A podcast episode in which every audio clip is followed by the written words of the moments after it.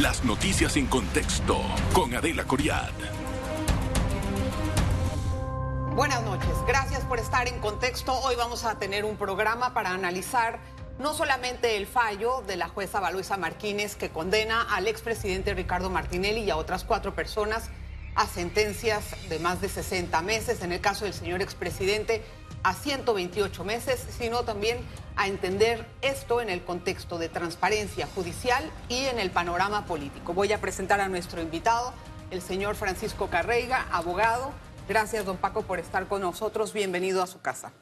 Eh, don Paco, voy a tener que hacerle una petición especial. Usted siendo un político aspirante a la presidencia y también siendo abogado, vamos a tener que despojar algunas pasiones políticas para analizar el fallo en la forma judicial y después podemos entrar al terreno eh, electoral. Primero, como, como abogado, ¿usted qué analiza del fallo? ¿Cómo recibe este fallo? Bueno, mira, yo creo que primero era un fallo altamente esperado. Tuve la oportunidad de ver ciertas piezas claves de la audiencia y por lo menos tener una idea de cuál era la razón por la cual se llamó a juicio a las personas que se llamaron a juicio. Tuvieron la oportunidad procesal de cuestionar esto y aún así, pues la audiencia se celebró y yo creo que el fallo lo que refleja, por lo menos fueron las partes que vimos de la audiencia, en donde confirmaban la actuación que el Ministerio Público consideró delictual y la juez al final llega a su decisión. La pena que se impone, ¿es una pena justificada? Ella habla de 96 eh, meses aproximadamente por el delito y además por ser un delito continuado y es agravado, entonces impone un adicional para llegar a 128. A 128 meses. Digo, es el rango de la pena que permite eh, esa, la violación de la ley penal está justificada dentro de lo que la juez ha establecido. Acuérdate que la culpabilidad o no es privativa de la juez. Ese es su trabajo decidir quién es culpable y luego imponer la pena que piensa que debe cumplir, pero no es, no es nada más eso. Además del periodo de los 128 meses, ahí hay también una multa de 19 millones de dólares. Está el tema de las acciones, se ordena la disolución de un par de sociedades anónimas, o sea, es mucho más la pena. Sí, por supuesto. Vamos a empezar por el monto, o sea, la pena económica que se pone. ¿Cómo se llega a ese tipo de monto siendo un, juez? Bueno, mira, el, fallo, por supuesto que a estas alturas eh, es conocido, pero leer 306 páginas como uno lo debe hacer, definitivamente que eso no lo he hecho. Lo que entendí de lo poco que pude ver de eso es que es el doble de las utilidades o de las ganancias que ahí se establecieron por vía de peritaje. Entonces, la ley le permite al, al juez, en este caso a la juez, imponer una multa y la juez lo que ha hecho es duplicarla. ¿Cuándo debe de pagar el señor Martinelli esta multa? Una vez que la sentencia esté ejecutoriada. ¿Y eso es en dinero cash? Bueno, sí, el, pago tiene que ser en dinero. Bien? Bueno, ya eso se verá cómo se ejecuta en el momento en el que la sentencia sea final y ejecutoriada, o sea que ya no admita ningún recurso adicional. En ese caso, ¿sería esa cantidad o puede variar? Esa cantidad, menos que el Tribunal de Apelaciones en alguna forma decida que la pena debe ser menor o mayor o confirmarla. Vamos al Tribunal de Apelaciones. En este tribunal, ¿qué se puede decidir y qué no? Por ejemplo, el tribunal puede decir, me parece que esa pena es excesiva, ¿se la bajo? Bueno, sí, no es nada más me parece. Bueno, el, tema de las apelaciones a un tribunal superior en un caso como este tiene que ser fundamentado.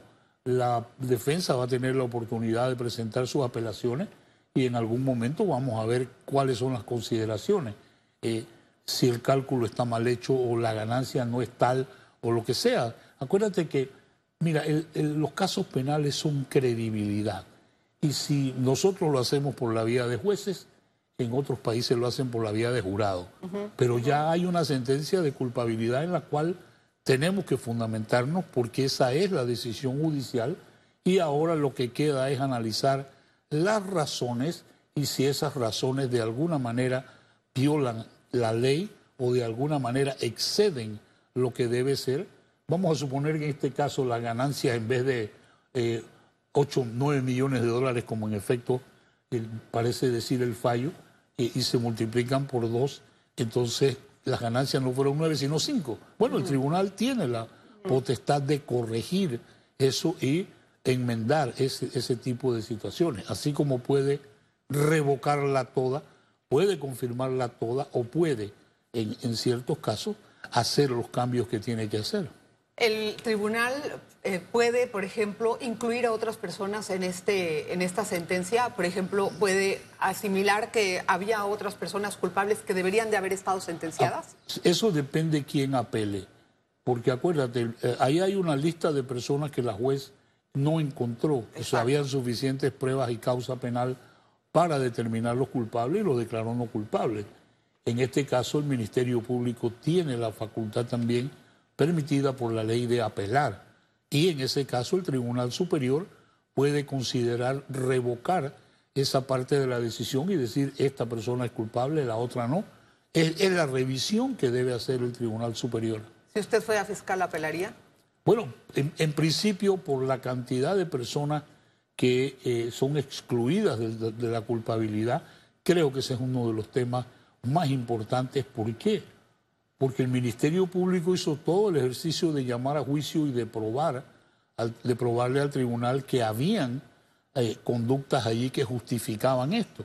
El hecho de que estas personas sean declaradas no culpables definitivamente crea un cuestionamiento jurídico de por qué fueron llamados a juicio. La multa de 100 dólares para los testigos que no obedecieron la invitación de la juez, o sea, o que deberían de haber comparecido es lógico. Es simbólico, eso es, lo que eso es lo que la ley. Eso es lo que es, entonces... Sí, eso es lo que es. Eh, eh, y esto, ¿sabes? Suena ridículo. Pues sí, suena eh, muy ridículo porque allí hay un. O sea, estás viendo la suerte de mucha gente, puede ser ayudar a confirmar una sentencia o no. Por supuesto, lo que pasa es que nuestro sistema no tiene ninguna otra medida coercitiva para hacer comparecer a testigos y a personas a esta audiencia. Te mandan una boleta, definitivamente tú tienes la opción de ir o no. Y ahora, pues que se conozca mucho más en detalle algo que se ha sabido durante mucho tiempo por nosotros, que es una multa de 100 dólares, mucha gente va a preferir no ir y pagar los 100 dólares. y a la larga la justicia pierde. Eso, es un problema para, para el pues futuro, es lo que estoy viendo. Voy a hacer una breve pausa, vamos a regresar con muchos otros panoramas, tal vez el político en este caso. En breve regresamos con En Contexto. Gracias por continuar en sintonía de En Contexto. Hoy conversamos con el abogado Paco Carreira, internacionalista, es un abogado penal, y que quiero que me explique bien. Si en el segundo Tribunal de Justicia, porque mire, don Paco, en este escenario se había hablado de que la primera sentencia, y de eso me lo dijeron varios invitados en este programa, la primera sentencia realmente es insignificante, en el sentido de que lo que va a seguir más adelante va a ser lo definitorio. ¿De acuerdo? Y no es insignificante desmeritando ningún trabajo de la jueza, no es así, sino que hay otros pasos por continuar y que esto mucha gente eh, lo estaba esperando, en el sentido de que era probable de que se pudiera hacer una condena. En el segundo tribunal, si no apela la fiscalía, por dar un ejemplo, y apela la defensa y argumenta sus cosas, el segundo tribunal puede, por ejemplo, Em, cambiar algunas cosas de, quienes están eh, condenados, ya me contestó eso, pero de cuál es la sentencia que se le va a dar y, y qué otras cosas pueden ellos variar de lo que dijo la juez. Claro, si la fiscalía no apela, las personas que fueron declaradas no culpables eh, definitivamente quedan confirmados, porque si al no apelar, es, esa decisión en esa parte queda en firme. Quiere decir que el tribunal no puede meter su cosecha. No puede cambiar.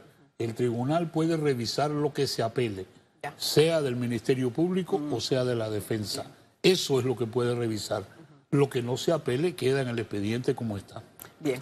Ahora, ¿qué implica esto para el panorama electoral? Porque sin duda es un fallo que, dice mucho ante la opinión pública y de hecho también ante eh, la situación de la elección que vamos a tener en mayo de 2024.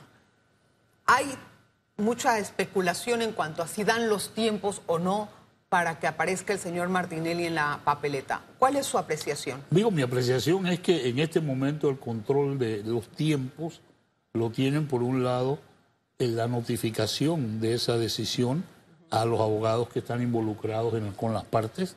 También el tema de las apelaciones, eh, si hay la de la, defensa, eh, los que van a apelar definitivamente también tienen su periodo y entra el tema principal de los tiempos.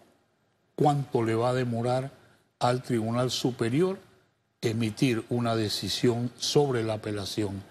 Si esto encaja dentro del calendario electoral, pues y termina antes, ya vamos a tener por lo menos la certeza de que qué es lo que ha ocurrido. Y aquí tenemos que aclarar algo. Hay un derecho a una apelación. Yo he escuchado a algunos colegas hablar de que no, que aquí la apelación y luego la casación. La casación es un recurso extraordinario que depende si la Corte lo admite o no.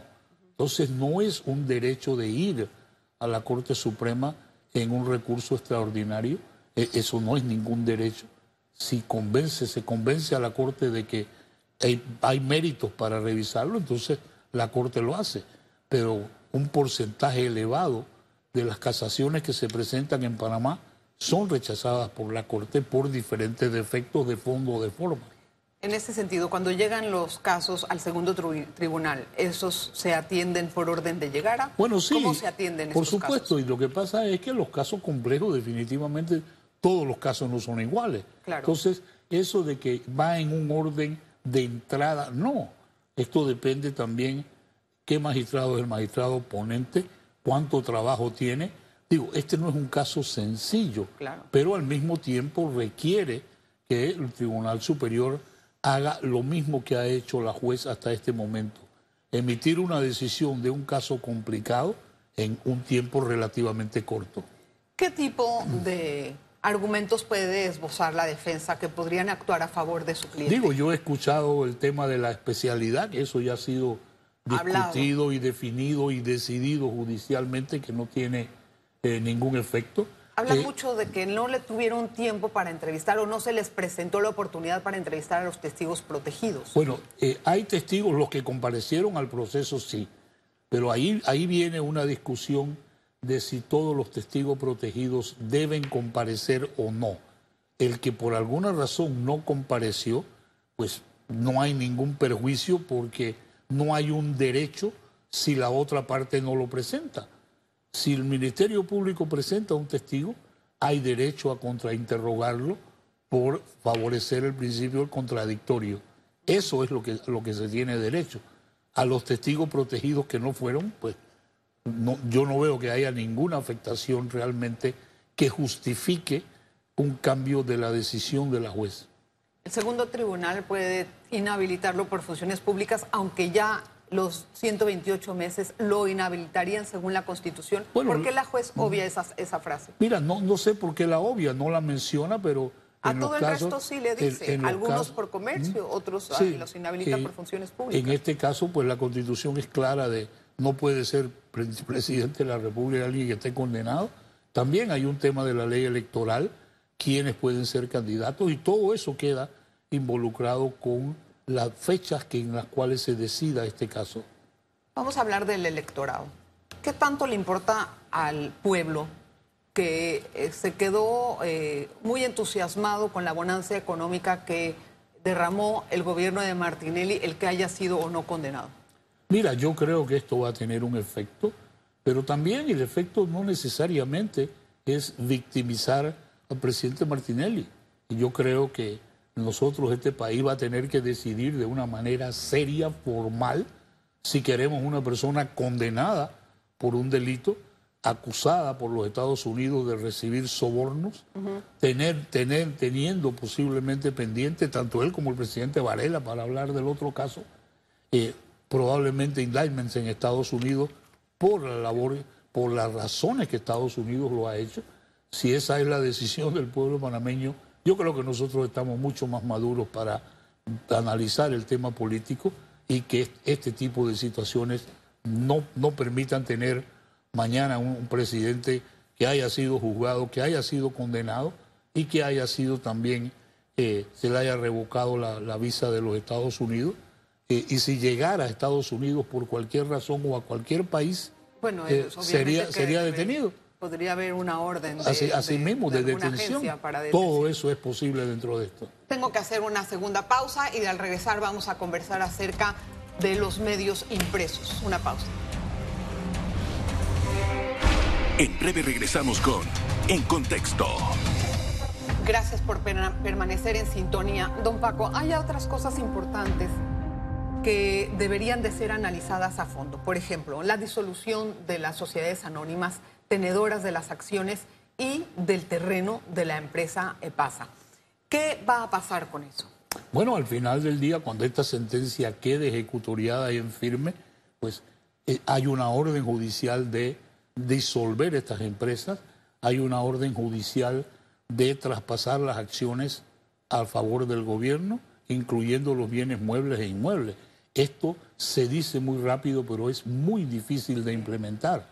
El gobierno quedaría convertido en patrono, quedaría convertido con de una responsabilidad laboral eh, que, eh, o sea, es todo esto es parte de lo que implica esa situación que ordena la jueza. Pero antes deberían de terminar la relación contractual entre la empresa y los colaboradores? Eso sería una situación que es la que va, a pasar, pero aquí nada va a pasar hasta que la sentencia no sea eh, revisada y no quede en firme y ejecutoriada, que es cuando hay que cumplirla. O sea, que pueden faltar algunos meses. Mientras tanto, ¿cuál es la situación económica de la empresa? Eso es lo que nadie sabe, cómo está esa empresa en este momento y qué perspectivas tiene. Definitivamente no parecen ser buenas por el hecho de que ya saben si esto se confirma para dónde va.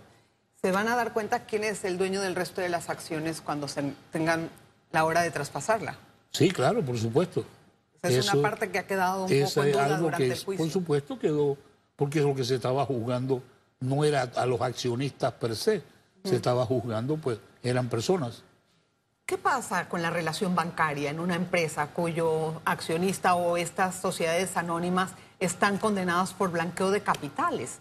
La relación es muy difícil para solicitar créditos, para hacer toda una relación eh, financiera. Eso es parte de la pena, vamos a decir, cuando te condenan por un delito como este, definitivamente.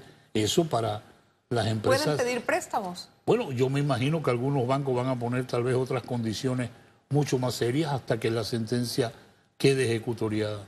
¿Qué se habla de esto a nivel internacional? Es decir, ya esto ha sido una noticia que se ha replicado en casi todos los medios de América Latina, muchos de Europa. ¿Qué mensaje se manda por parte del país en medio de un proceso de salir de la lista Gafi también? Bueno, además de eso, mira, yo creo que tenemos que tener muy claro, 25 de enero de este año, el gobierno de los Estados Unidos declaró corrupto al presidente Martinelli y eliminó, le anuló la visa. Recientemente lo hemos hecho, ocurrió lo mismo con, el presidente Juan Carlos Varela. ¿Cuál es la respuesta de Panamá hoy? Hemos juzgado al presidente Martinelli y se le encontró culpable y esta es la pena. Esa es una respuesta a tono, vamos a decir, con el tema judicial de que podemos nosotros manejar casos como estos aquí. O sea, esto es un punto, vamos a decir, favorable al país con independencia de qué ocurre en la apelación. La noticia es la condena hoy. Esa es la noticia. El día de mañana va a haber, o sea, el de mañana, en los próximos meses va a estar el, juicio por el caso Odebrecht, donde también está el presidente Varela, el presidente Martinelli nuevamente y otra treintena de personas. Es decir, pero este caso no va a ser tan rápido o no se va a ejecutar tan rápido como estas dos semanas de, New Business. Es mucho Yo creo que es mucho más complicado. Hay más de 50 personas en ese caso. No es fácil. Después que uno ve el manejo que la juez le dio a esta audiencia, como yo digo, las cosas se iniciaban a la hora que tenían que iniciarse, se terminaban a la hora que tenía que iniciarse. Un manejo, vamos a decir, muy disciplinado del mismo salón de audiencias en cuanto al uso de la palabra, en cuanto a las objeciones, todo eso tuvo un manejo muy bueno. En el caso de Odebrecht, ah, cuando eso lo multiplicas por 10, porque la cantidad de abogados y la cantidad de acusados son más, va a ser mucho más difícil hacerlo. No imposible, pero es más difícil. También debemos esperar otra sentencia en ese caso. Ya hay un antecedente también de que Estados Unidos declaró corrupto al expresidente Varela. es. es decir, ¿todo va a ir a tono a eso? Todo va a ir a tono. Digo, el tema como Odebrecht es, eso es definitivamente un punto negro para nosotros porque... Somos el último país en hacerle juicio. Eso, exactamente. Otros ya tienen aniversarios de las condenas que emitieron. Nosotros sabemos que una buena parte de los 21 mil millones de dólares que manejó Odebrecht en estos actos de corrupción se manejaron aquí. En este país hay banqueros que recibieron comisión de acuerdo a los testimonios de las personas de Odebrecht. No se han investigado. Andan vestidos de gente decente y en cualquier momento van a estar involucrados en un indictment. Eso yo no lo dudo. Porque acuérdate que todo esto se originó con la declaración de culpabilidad de Odebrecht en Estados Unidos. Martinelli debería de revelar al vicepresidente o a la persona que puede quedar en su lugar en caso de que no le den los tiempos? Bueno, eh, yo digo, eh, esto ya es un tema de estrategia política que cada uno sigue la que quiere. Yo creo que ese es un punto que se debe considerar en este caso, eh, dependiendo de los tiempos, y debe tener por lo menos una alternativa para el caso de que esta condena mañana se confirme. Sí. Y en el sentido de la, de la situación que pueda eh, entenderse a manera de transparencia en la justicia. Este es un caso que hizo una entonación importante. Sin embargo, nuestro sistema judicial aún no tiene todos los recursos para poder desempeñarse como debe de ser. Y yo creo que es ahí donde había que, que enfocar la mirada. Mira, desde hace rato hemos venido hablando, el órgano judicial debe tener un presupuesto fijo esto no lo dice Paco Carreira, esto viene desde la época del presidente Bueno, este año se les va a dar, ¿no? Sí, pero, pero no es un presupuesto fijo. Tienen que seguir el peregrinaje por la comisión de presupuesto, por las partidas, por todo. Eso es lo que en realidad creo que daña la justicia cuando tú tienes que ir a la asamblea, al órgano legislativo a pedir el dinero y luego suplicarle al MEF, al MEF que te lo dé. Eso hay que eliminarlo. Y hay que darle el presupuesto a tono. Nosotros lo que no podemos seguir es pretendiendo tener una justicia de primer mundo, cuando tú vas a la, a la sala de, audiencia del sistema penal acusatorio, eh, son un desastre, pero un desastre de verdad. Entonces, yo creo que tenemos que tener realmente la visión de cómo queremos nuestra justicia. Estamos viendo el ejemplo de cuando la justicia se maneja bien, de manera expedita, de manera ordenada. No olvidemos que también la jueza tiene casos de muy alto perfil y están uno atrás de otro. Así mismo, o sea, ese juzgado debe de estar de locos todos los días. Por supuesto debe ser de locos Pero todos los días. Pero deberían de reforzar, a lo que yo me refiero. Eso es parte y creo que en el caso de Odebrecht lo van a tener que hacer por la cantidad de personas ¿Usted se imagina transcribir esa audiencia? Nada más para transcribir y poder eh, eh, notificar. Así es. Pero bueno, yo creo que con las técnicas modernas de transcripción, todas estas cosas se favorecen eh, y es mucho más rápido, más eficiente. Pero yo creo que al final lo que tenemos nosotros que tener es, hay que tener un compromiso de que la justicia que queremos ver, así como se ha manejado esta, debemos tenerla en nuestro sistema. Tenemos que ir a la oralidad, tenemos que entrenar a nuestros jueces para que decidan lo que pueden decidir desde los estrados. Esa es la meta. con casos tan difíciles. Bueno, no, este, no con los casos difíciles, porque también tenemos que tener otra consideración queremos poner jurados de conciencia en estos casos como ocurre en Estados, Unidos y en otros países que tienen el sistema penal acusatorio. Oiga, pero no se acuerda todo el lío que hubo con la compra de jurados de conciencia. Bueno, eso siempre es un riesgo. Ese siempre será un riesgo por la forma folclórica como nosotros los escogemos. En otros países se escogen de las listas de votación y ya tú sabes al principio que tú tienes una semana al año donde vas a ser jurado no sabe de qué caso. Eso se entera cuando llegas al tribunal. o sea, por supuesto, eso es la, forma civilizada de hacerlo. Gracias, don Paco, por estar con nosotros. Bienvenido siempre. Y la verdad es que falta algún tiempo todavía por esperar. Hay que dar chance a la justicia para que haga su trabajo. Gracias. Gracias, Gracias por estar con nosotros. Gracias a usted siempre por la sintonía. Nos vemos la próxima. Las noticias en contexto con Adela Coriad. Revive este programa entrando al canal 1 de BOD de Tigo.